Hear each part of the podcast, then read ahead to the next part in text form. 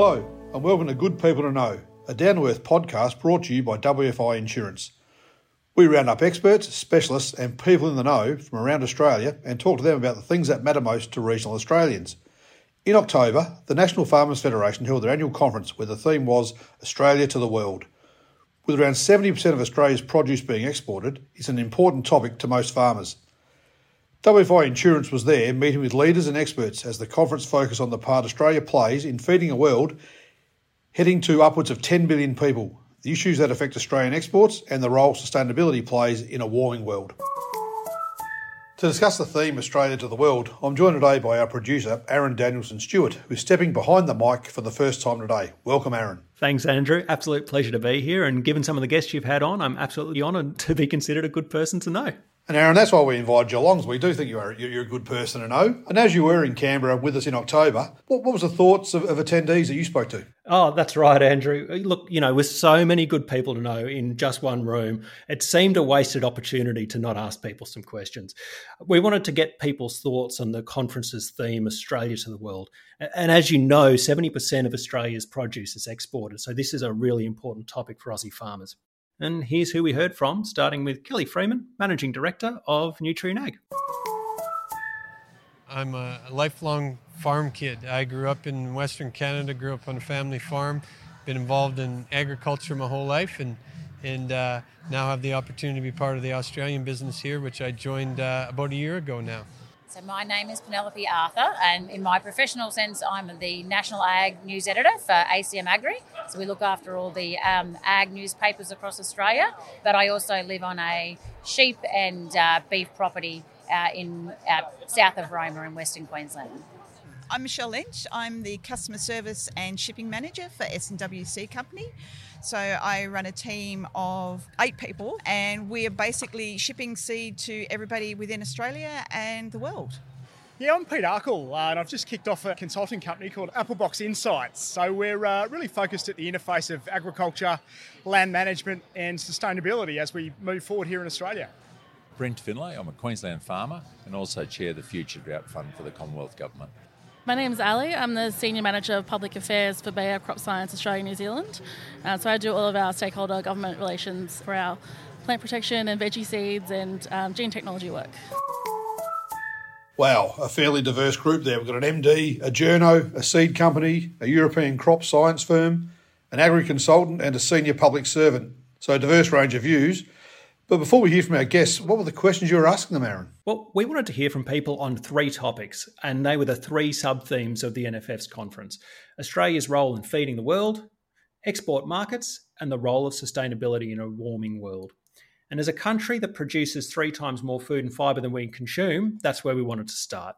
Our first question was around the fact that Australia produces three times more food and fibre than we consume. And some people say that Australia's role here goes beyond the financial and into a moral obligation, given that the world's heading towards 10 billion people. Let's start by hearing from Kelly Freeman, the Managing Director of Nutrien Ag. As a service provider to farmers, he can see a lot of opportunities and is particularly excited about being part of a growing world.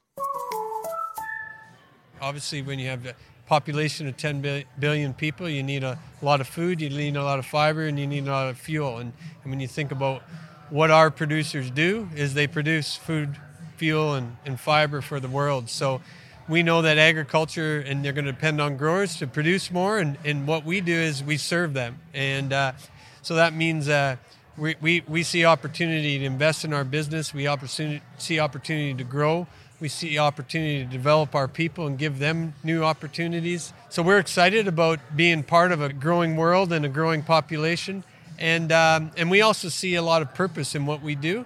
Not only that there's a, a, an opportunity from a financial side because we are a publicly traded company and we are a for-profit company, but when we think about Nutrien and what drives our people day to day, it's really the purpose of being part of feeding the, the future. And that, what that means is we play an important role, and we feel like we have an obligation to play an important role in, in being part of that journey to make sure we can do it sustainable and, and meet the needs of that population. You know, growing global populations mean, you know, more people in need of uh, food and fibre. So I think, you know, farmers are you know, extremely well positioned in terms of, you know, booming demand, but there are moral obligations that come with that. And, and, so I think we need to be, you know, thinking carefully about the, you know, the equity of that, you know, food and fibre trade and that sort of thing. So we obviously know there are a lot of areas in the world where there's sort of global hunger and, and even domestically, you know, food insecurity. So I think we need to just be conscious of that. There's a lot of opportunities for us as a business because the food of the world comes from seed. And we've got to be able to produce high quality seed to help the people get the nutrition that they need from the seed that we sell to farmers to grow for animals to consume, giving them. So it's a flow on effect. And we're actually um, giving them high quality milk so they can give it to their babies or whoever. So, Aaron, a fairly wide range of views there. Yeah, absolutely. And the consensus is really that Aussie farmers have a really critical role to play and opens up big opportunities both financially and morally. Aaron, one of the things with our export markets is that we have got uh, people and I suppose countries to sell to. What was people's views on the challenges with our, our currently facing our export markets? Well, this was our second question, Andrew, and we really wanted to hear from people what they thought their biggest challenge was when it came to the Aussie export market. And I found the range of views here really, really interesting, particularly what some referred to as the story of Australian ag. Let's start here by hearing from Michelle Lynch. She's from S&W Seed Company and was telling us her concerns about the perception of Australian agricultural products. The Australian flag versus the American flag on our products is a big challenge on any product in the in, uh, the areas that we ship to, most of the customers want to see that American flag versus the Australian flag. They see it as superior genetics, whereas in cases we actually do have better genetics or the same quality seed.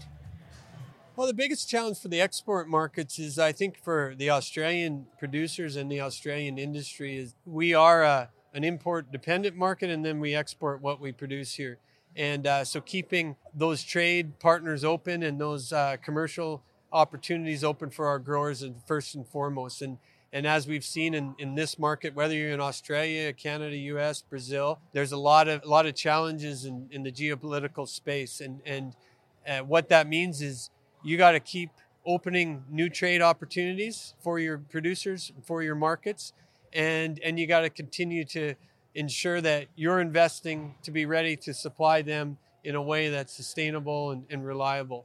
So I mean, that's the opportunity. The challenge, I think, in, in Australia uh, that we have is you're always uh, in agriculture, you're always a victim to weather. Sometimes that works in your favor and sometimes that doesn't. So, you know, just managing through the ups and downs of, of uh, a weather cycle is always a, a challenge for, for Australia and any ag market. And the other challenge is it's becoming an increasingly volatile world. We have a lot of geopolitical events happening, and where you're importing product from or where you're exporting product from, those those trade patterns, uh, as we've found over the last three, four, five years, can get disruptive.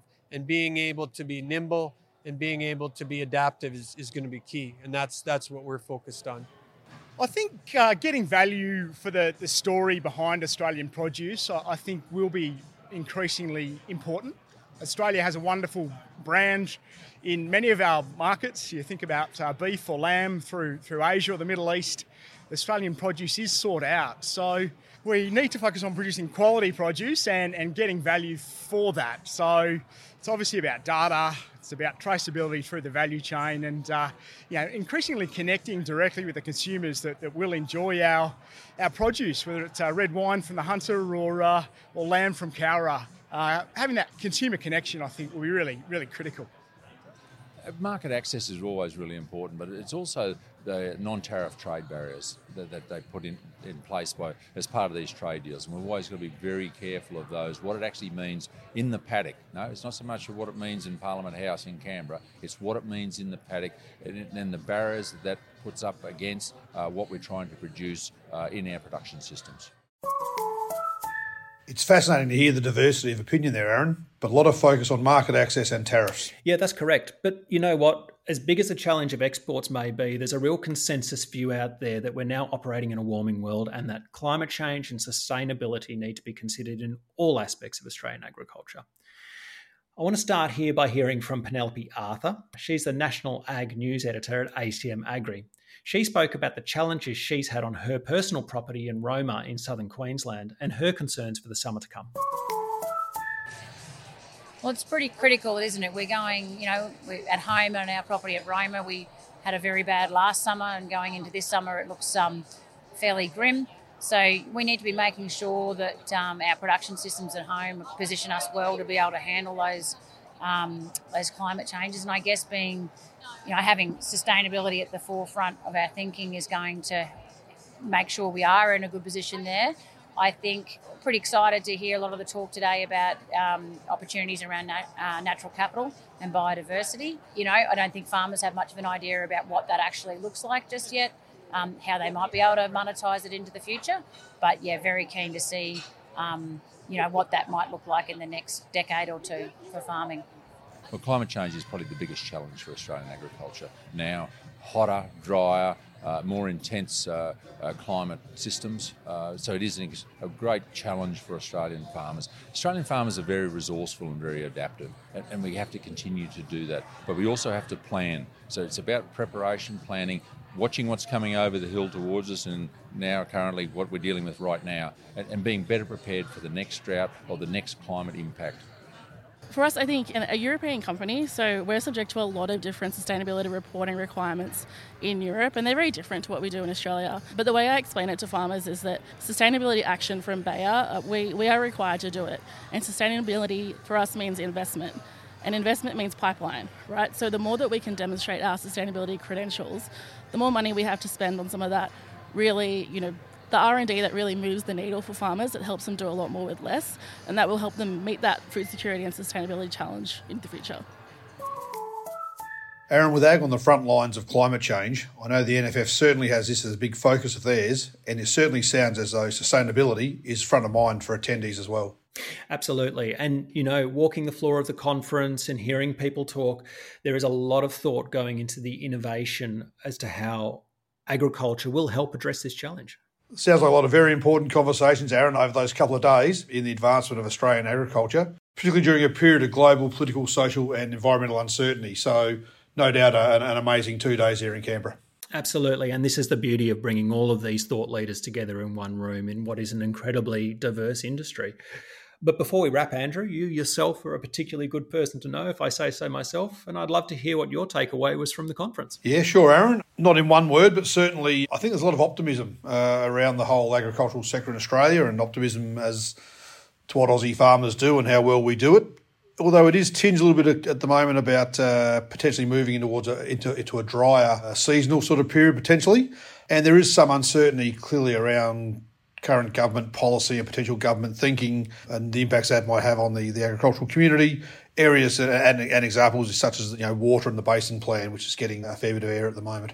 Absolutely. Fantastic two days, Andrew, and really important to be part of the conversation. Thanks, Aaron, for being the first good person over for season two. It's been great to have you along. Pleasure to be here, Andrew. Thanks for joining me again for season two. We'll be chatting with more good people to know about the issues that matter to regional Australians. I'd like to include a special thanks to the National Farmers Federation for having us at their national conference and for giving us the opportunity to record this special episode. Just like the National Farmers Federation is unwavering in its commitment to advancing Australian agriculture, WFI Insurance has a long and proud history of helping agricultural communities to identify and mitigate their risks, protecting Aussie farms for over 100 years. We're known for our personal approach, with our reps being part of the regional rural communities in which we serve. Please join us again next time as we shake hands with more good people to know.